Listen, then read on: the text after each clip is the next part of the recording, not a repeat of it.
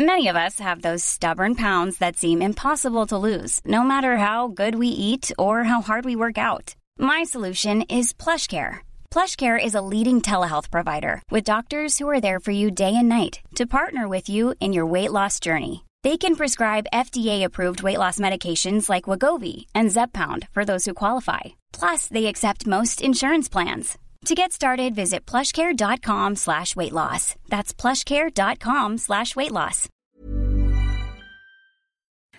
Des dizaines de vols ont été annulés ce samedi à l'aéroport Roissy-Charles de Gaulle. Les salariés en grève demandent une revalorisation salariale de 6%. La direction a proposé 4% au 1er juillet. Un nouveau préavis de grève a été posé pour le week-end prochain. Un mouvement similaire est prévu le 6 juillet à la SNCF. L'OMS s'attend à des niveaux élevés de Covid-19 cet été en Europe. Face au rebond épidémique, les pharmacies sont prises d'assaut. De nombreuses personnes réalisent des tests de dépistage, mais face à la montée des demandes, les pharmaciens peinent à s'organiser. En cette période d'inflation, des entreprises proposent des aides à leurs salariés. Nous vous emmènerons dans une société de dépannage en électricité en Loire-Atlantique. La direction a mis en place des mesures pour alléger le coût des trajets domicile-travail en voiture. La fête du cinéma lance son édition 2022. Dès ce dimanche et jusqu'au 6 juillet, les billets sont à 4 euros pour tous par séance. L'occasion de voir ou revoir des films à l'affiche. Les professionnels entendent tirer profit de cet événement. Il a été créé en 1985 par le ministère de la Culture.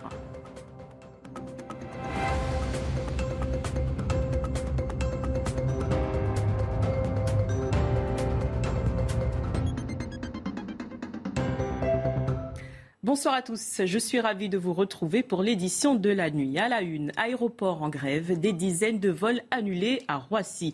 Un vol sur cinq était concerné ce samedi entre 7h du matin et 14h au départ ou à l'arrivée. Aucun problème majeur n'a été relevé. Les passagers ont été prévenus à l'avance. À l'origine de cette situation, un conflit social portant sur les salaires et les conditions de travail du personnel. Un nouveau préavis de grève a été posé du 8 juillet à 5h du matin au 10 juillet à minuit. Augustin Donadieu. Des avions cloués au sol, des files d'attente qui s'allongent à vue d'œil. L'origine de cette pagaille, une grève des personnels d'aéroports de Paris et de Marseille pour demander des augmentations de salaire et d'effectifs. Les vacanciers au départ de Roissy oscillent entre fatalisme et exaspération. Il faut prendre son mal en patience. Hein. Je vous dis trois heures que je suis en train d'attendre. Donc euh, un départ de vacances là, c'est la douche froide ce matin. Je comprends qu'on veuille euh, monopoliser euh, l'attention, mais je trouve que c'est surtout les familles qui en payent, le prix fort en fait. Il y a moyen, je pense, de faire des grèves à d'autres moments que les départs en vacances avec les enfants. Un vol sur cinq annulé ce samedi à Roissy-Charles de Gaulle, mais ces difficultés ne pourraient être qu'un début. Les salariés espagnols d'EasyJet prévoient une grève mi et fin juillet, ce qui risque d'avoir des répercussions sur tous les vols de la compagnie en Europe. En France, la grève pourrait se poursuivre, pas très rassurant à la veille des vacances scolaires. Ce qu'il faut savoir, c'est que les postés sont très motivés, donc euh, a priori, sans trop vouloir m'avancer, je pense qu'effectivement, la semaine prochaine, on risque encore de reposer un préavis, et ainsi de suite, tant qu'on n'aura pas eu gain de cause. Et si vous avez décidé de voyager en train, attention, vous pourriez ne pas arriver à l'heure à la plage. Une grève est prévue à la SNCF le 6 juillet. Même situation en Espagne. La grève chez Ryanair prolongée de 12 jours supplémentaires. 15 vols au départ et vers ce pays ont été annulés ce samedi. 175 autres retardés. Les 1900 personnels de cabine réclament de meilleures conditions de travail. D'autres mouvements sont prévus du 12 au 15 juillet, du 18 au 21 juillet et du 25 au 28 juillet. Les 10 aéroports espagnols desservis par la compagnie irlandaise sont concernés. Inflation record dans la zone euro. Elle progresse depuis novembre 2021. 8,6% enregistré sur un an en juin dernier, 7,4% en avril et 8,1% en mai. Les secteurs concernés, l'énergie et les prix alimentaires. La France est relativement moins touchée, mais la situation est différente pour ces pays européens. Elisa Lukowski. Il y a d'abord ce chiffre record, 8,6% sur un an.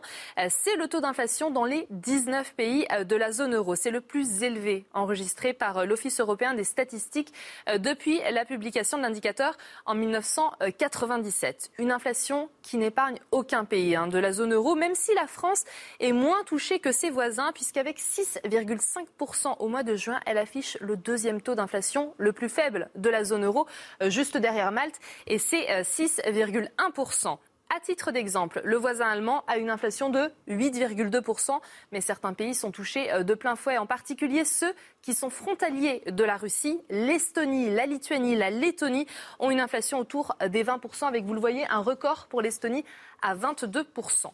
Parmi les secteurs euh, concernés par ces hausses de prix, eh bien, il y a en premier lieu l'énergie, électricité, pétrole, gaz, plus 41,9% sur un an au mois de juin.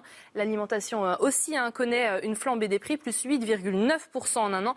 Viennent ensuite les biens industriels. Vous le voyez, hein, l'inflation euh, de la zone euro, elle est très au-dessus de l'objectif fixé par la Banque centrale européenne d'un niveau proche de 2%. L'institution se prépare donc à relever hein, taux d'intérêt pour la première fois depuis 11 ans, quitte à ralentir la croissance.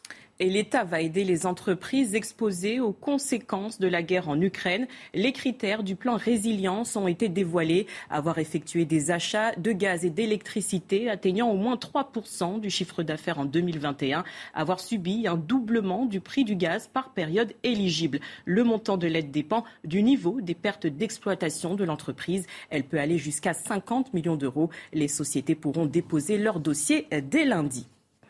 Et face à l'envolée des prix, certaines entreprises financent les carburants de ses salariés. C'est le cas de la société Sigmatel en Loire-Atlantique. Elle prend en charge le surcoût au-delà de 1,60 euro le litre. Grâce à ces mesures, la direction souhaite notamment limiter le télétravail. Reportage de Michael Chaillot. Dans cette entreprise de dépannage en électricité, il y a les chanceux, les 300 techniciens qui interviennent sur les chantiers et peuvent utiliser le véhicule de l'entreprise pour rentrer chez eux, le carburant étant payé par l'employeur. Et puis il y a les administratifs comme Chloé qui parcourt 40 km aller-retour chaque jour avec sa voiture personnelle pour venir travailler. 2,04 euros le litre. On va faire un plein combien? Là on va être aux alentours des 80 euros. Début mars, sur le parcours domicile-travail, l'entreprise a décidé de prendre à sa charge le surcoût de carburant au-delà de 1,60€ le litre, en se basant sur une consommation de 6 litres au 100. Coup de pouce au pouvoir d'achat des salariés, mais pas que. Ça nous sert quand même de, de, garder nos collaborateurs euh, et de leur rendre la vie un peu plus facile et de, les, et de les aider à être aussi en plus en présentiel dans l'entreprise et éviter le télétravail qui, pour nous, n'est pas toujours un, gage de, de productivité. Sur 50 collaborateurs, on arrive à peu près à 1500 euros par mois depuis mars, la facture s'est envolée car les prix du carburant ont flambé. Chloé va donc voir son indemnité mobilité augmenter, mais cela reste insuffisant à ses yeux. Une aide de moins de 15 euros, euh, ça me paye pas, ça, aide pas à payer euh, mon plein de, qui fait trois fois 80 euros euh, par mois. L'entreprise s'est engagée à verser cette indemnité mobilité tant que le prix du carburant ne sera pas repassé en dessous d'un euro 60 le litre. La septième vague semble prendre de l'ampleur en France. En tout cas, dans les pharmacies, elle est bien présente. Les patients viennent en nombre pour se faire tester ou vacciner. Avec le manque de personnel dû aux vacances scolaires notamment, les pharmaciens sont débordés. Les explications d'Augustin Donadieu. Bonjour, Dans cette pharmacie, ça ne désemplit pas. Depuis le retour du Covid, ils sont nombreux toute la journée à franchir la porte de cette officine. Les symptômes sont souvent les mêmes. J'ai l'impression d'avoir de la fièvre et je tousse et que c'est pas très normal. J'ai un peu de courbature, que je suis un peu euh, fatiguée aujourd'hui, depuis, enfin, depuis 48 heures, donc je me dis peut-être que j'ai le Covid. Face à cet afflux de patients, les pharmaciens ont dû faire des choix. Ici, la décision a été prise de ne pas vacciner le week-end. On a du mal à faire et les tests et servir le monde parce qu'il y a beaucoup de gens qui partent en vacances. Donc il y a beaucoup de personnes qui veulent leur traitement pour deux mois, pour euh, partir, pour être tranquille. Donc il y a les départs en vacances plus les tests. On ne peut pas faire les vaccins euh, en plus le week-end. Pas d'inquiétude pour le moment concernant l'approvisionnement en doses de vaccins, mais les pharmaciens restent quand même vigilants on a reçu euh, une, alerte pour nous informer qu'on aurait un délai qui allait s'allonger. Donc j'espère euh, que ça ne va pas faire comme au, au tout début de la vaccination. Aujourd'hui, la vaccination est ouverte aux plus de 60 ans et aux personnes les plus fragiles. Je vais vous le chercher. Et les hospitalisations liées au Covid-19 sont en hausse, surtout pour les plus âgés, selon Santé publique France. Ils seraient nombreux à ne pas avoir reçu leur deuxième rappel. Le professeur Bruno Mégarban souligne la nécessité de protéger les plus vulnérables. Écoutez. Aujourd'hui, je crois que les obligations ne sont pas utiles, en tout cas pour cette vague estivale. L'essentiel, évidemment, c'est que nous avons deux à trois mois pour pouvoir protéger les personnes les plus vulnérables. Et comme vous l'avez dit, nous avons 6 millions de personnes qui requièrent aujourd'hui une deuxième dose de rappel. Pourquoi? Pour être mieux protégées, car évidemment, en septembre-octobre, les choses pourraient être un peu plus sérieuses, puisque là, il va y avoir un véritable euh, redémarrage de l'épidémie, et puis surtout, l'hôpital sera en plus grande difficulté en raison des pathologies hivernales et donc, évidemment, il faudrait sauvegarder le système de santé pour éviter qu'on impose des moyens de restriction à cause de la faiblesse de l'hôpital. Un été difficile semble se profiler pour le personnel soignant. Pour leur venir en aide, le gouvernement réfléchit à une série de mesures. Objectif lutter contre l'afflux trop important aux urgences. Dans les services, on anticipe déjà un pic de Covid-19 en ce mois de juillet. Antoine Estève et Jérôme Rampenou nous emmènent à l'hôpital d'Arcachon, un établissement sous tension en cette période estivale. L'hôpital d'Arcachon est sous tension. La saison estivale et le triplement de la population dans cette zone touristique menacent des plannings déjà très serrés aux urgences. Les urgences, par essence, euh, s'adaptent toujours. Euh, c'est peut-être notre problème, c'est qu'à force de s'adapter, on ne se rend pas compte que, que, c'est dur et qu'on est en difficulté et qu'au bout d'un moment, on ne pourra plus nous s'adapter. Mais, euh, voilà, pour l'instant, de toute façon, on répond à la demande, mais c'est vrai que ce ça se fait dans la douleur. La grande interrogation, c'est cette vague de Covid-19 qui arrive. On ne connaît pas encore ses conséquences sur les arrêts de travail des personnels et sur l'afflux de malades. L'autre problème des urgences, c'est la gestion du stress, celui des soignants, mais aussi celui des personnes qui attendent parfois plusieurs heures.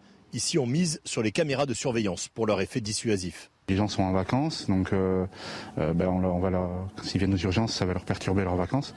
Donc ils n'arrivent pas dans le même état d'esprit et effectivement il y a plus de tension. Les gens savent qu'ils sont filmés, euh, du coup particulièrement aux urgences, donc ça peut avoir un effet dissuasif. Bien sûr, de temps en temps, il se peut qu'il y ait peut-être trop de monde, un, afflux de, de demandes. Il faut arrêter d'accuser, il faut essayer de comprendre faut surtout être, se respecter les uns les autres. Pour absorber la surcharge de travail estivale, l'hôpital compte sur le renfort de deux médecins de ville chaque jour. Ils aideront les urgentistes pour soigner toutes les pathologies sans gravité en juillet et en août. Les médecins généralistes seront mobilisés cet été. Ils pourront recevoir des patients adressés par le SAMU. Une prime de 15 euros par patient est prévue. Agnès Gianotti, présidente du syndicat de médecins généralistes France, évoque un défi réalisable sous conditions. Nous saluons cette mesure, mais vous avez oublié un aspect qui est essentiel, c'est que ce sont les consultations régulées par un régulateur qui seront valorisées. C'est essentiel parce qu'il ne s'agit pas de valoriser tout et n'importe quoi. Mhm. Donc là, la régulation permet en général de régler sans consultation 40% des appels des gens qui demandent des conseils ou qui disent j'ai besoin d'une consultation. Donc c'est très très important de comprendre qu'il s'agit des consultations Dans le reste de l'actualité, les combats se poursuivaient ce samedi à Lysychansk, ville clé de l'est de l'Ukraine. Les séparatistes pro-russes assurent avoir totalement encerclé cette localité, une affirmation démentie par Kiev. La prise de Lysychansk permettrait aux Russes d'avancer vers Sloviansk et Kramatorsk, deux autres grandes villes clés de la région du 27 disparus dans un naufrage en mer de Chine méridionale. Leur navire a été coupé en deux par un typhon ce samedi. L'endroit où se trouvait l'embarcation a enregistré des vents de 144 km heure et des vagues atteignant 10 mètres de haut. Trois des 30 membres de l'équipage ont pu être secourus. Ils ont été emmenés à l'hôpital. Les secouristes ont élargi la zone de recherche. Israël dit avoir abattu trois drones du Hezbollah libanais en Méditerranée. L'un d'eux a été intercepté par un avion de combat, les deux autres par un navire de guerre. Les engins sans pilote se dirigeaient vers un champ gazier de Karish. Le Hezbollah évoque des missions de reconnaissance. Pour le Liban, cet endroit se trouve dans une partie des eaux contestées avec Israël. Selon l'État hébreu, il est situé dans sa zone économique exclusive. Avorter est un droit fondamental. Bordeaux, Toulouse ou encore Paris, des centaines de personnes ont manifesté ce samedi. Des associations féministes, des syndicats et des partis politiques ont également pris part au rassemblement. Ils ont répondu à l'appel du collectif Avortement en Europe, les femmes décident. Il intervient suite à la décision de la Cour suprême des États-Unis de révoquer ce droit. Les militants ont souligné l'importance d'une mobilisation générale. Écoutez. Ils se foutent le doigt dans l'œil. Tout peut être retiré, surtout quand il s'agit de règles sur les femmes ou les enfants, les minorités d'ordre général. Il faut s'accrocher à ces lois parce que celles-ci, elles peuvent être retirées du jour au lendemain si on n'est pas attentif. Quand les femmes sont, euh, sont touchées, en fait, c'est toute l'humanité euh, qui est touchée. Donc euh, les droits qui régressent pour une partie de l'humanité, c'est les droits pour tout, tout le monde qui régresse. Donc c'est pour ça en fait qu'on se bat tous ensemble.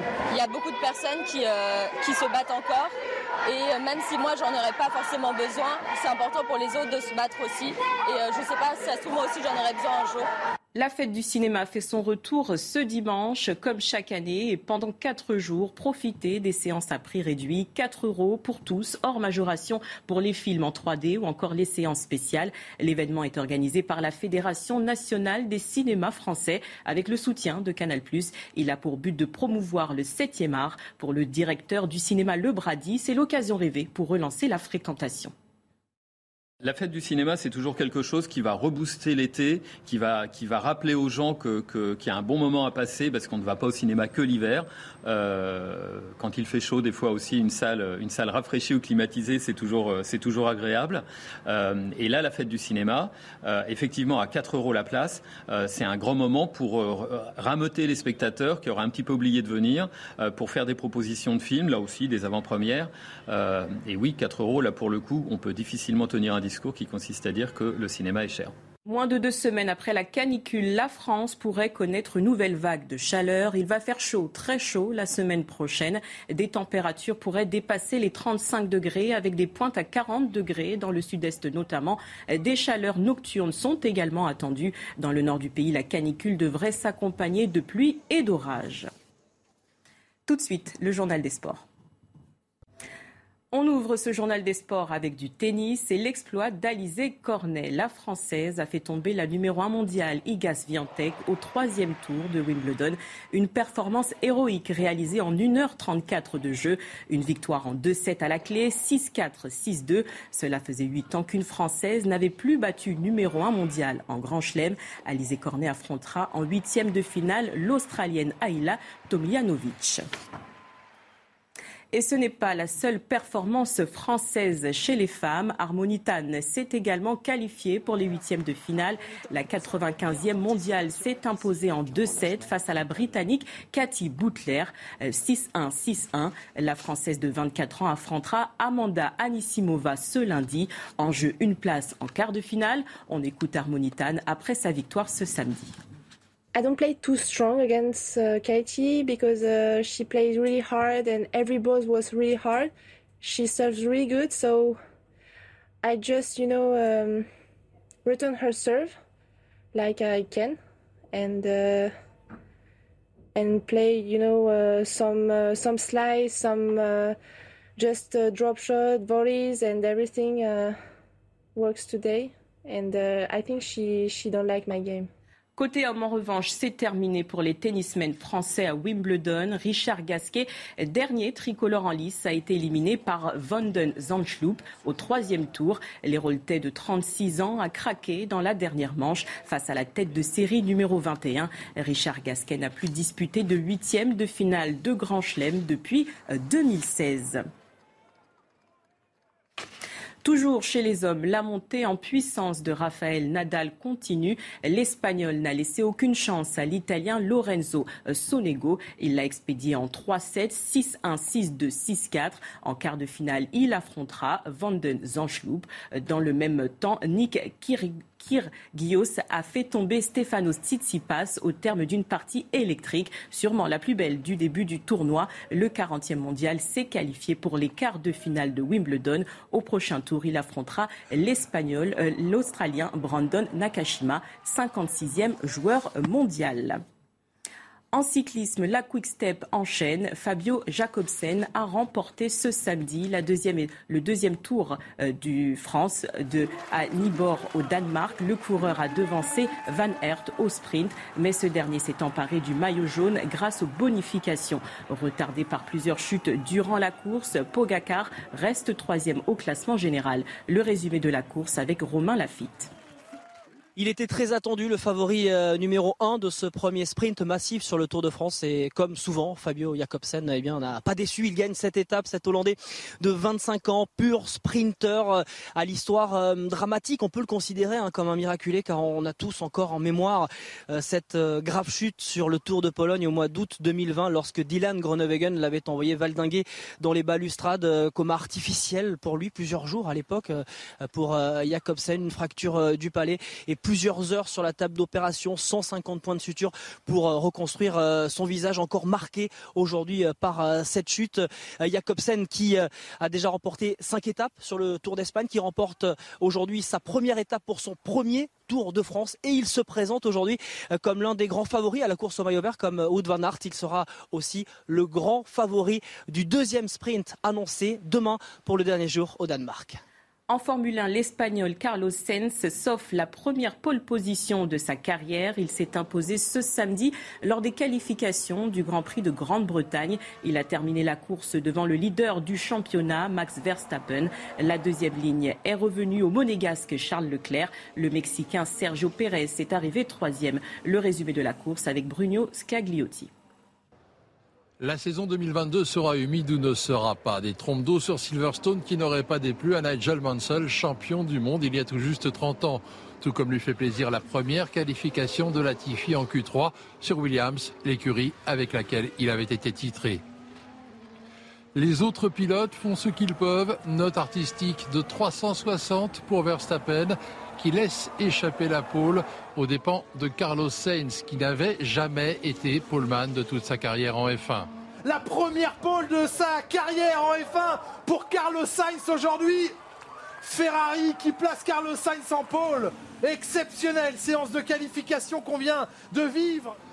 Verstappen partira donc de la première ligne à ses côtés devant Charles Leclerc, piégé, qui s'élancera aux côtés de Sergio Pérez. Pas de miracle pour les Français. Gasly et Ocon sont éliminés en Q2. Gasly partira 11e, Ocon 15e. Restez avec nous dans un instant. Une nouvelle édition à la une. Des dizaines de vols ont été annulés ce samedi à l'aéroport Roissy-Charles de Gaulle. Les salariés en grève demandent une revalorisation salariale de 6%. La direction a proposé 4% au 1er juillet. Un nouveau préavis de grève a été posé pour le week-end prochain. Un mouvement similaire est prévu le 6 juillet à la SNCF. Thank you.